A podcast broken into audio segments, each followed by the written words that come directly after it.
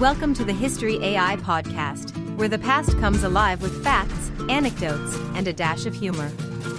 Here are your hosts, Chuck and Marco. Welcome, folks, to another episode of the History AI podcast. I'm Chuck. And I'm Marco.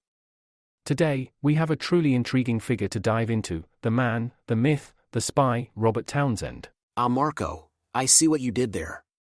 But before we get into his secret life as a spy, let's start at the beginning. Absolutely. Robert Townsend was born on November 8, 1753, in Oyster Bay, New York, a place known for its oysters and, well, not much else, at least back then. It was a simpler time, indeed. But Robert's family history wasn't quite as plain as the town. That's right, Chuck. Robert came from a family of loyalists, meaning they supported the British monarchy during the American Revolution. Talk about a family feud.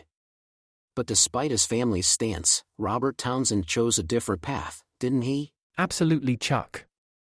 He was a man of many talents. Besides being a merchant, he had an affinity for writing and a passion for politics.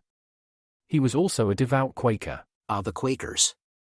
Known for their simplicity and pacifism. How did his faith impact his life? Well, Chuck, being a Quaker meant he was anti war, and that's a key part of his story. When the American Revolution began, he couldn't take up arms, so he chose another way to serve his country. Intriguing. Tell me more about his career, Marco. Townsend began his career as a merchant in New York City, and it was here that he came into contact with some very influential people. Oh, do tell. Robert had a knack for rubbing shoulders with the right people. He became friends with some prominent patriots like Alexander Hamilton and John Jay, both of whom would play significant roles in American history. So, he wasn't just your average shopkeeper. Not at all. But his most significant role was yet to come, and it was a secret one. Wave goodbye to sugar loaded boosts and say hello to Strike Force Energy. The energy drink additive revolutionizing how you power up, all without a single calorie or sugar. Just a squeeze, and you're set for action. Ready to make the switch? Visit StrikeForceEnergy.com. And for our listeners, spark your savings with an exclusive 20% discount. Just use code UTSALAX24 at checkout. Remember, UTSALAX24. Strike Force Energy, elevate every sip. Welcome back, folks. We're talking about Robert Townsend, the man who wore many hats, including a spy's hat. Let's dive into his secret life, Chuck. Tell me, Marco, how did Robert Townsend become a spy? Well, Chuck, it was a combination of his connections and his skills. He was in a prime position to gather information for the American forces. So, what techniques did he use to spy? Townsend used an elaborate code system for communication. He wrote messages in invisible ink, which could only be revealed with a special reagent. And he was so good at it that his true identity remained a secret for decades. That's some James Bond level stuff right there. You could say that. But after the war, things got complicated for Robert. Oh, do tell.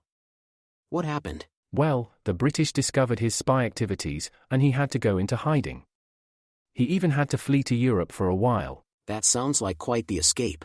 It was, but eventually, he returned to the United States and resumed his merchant career.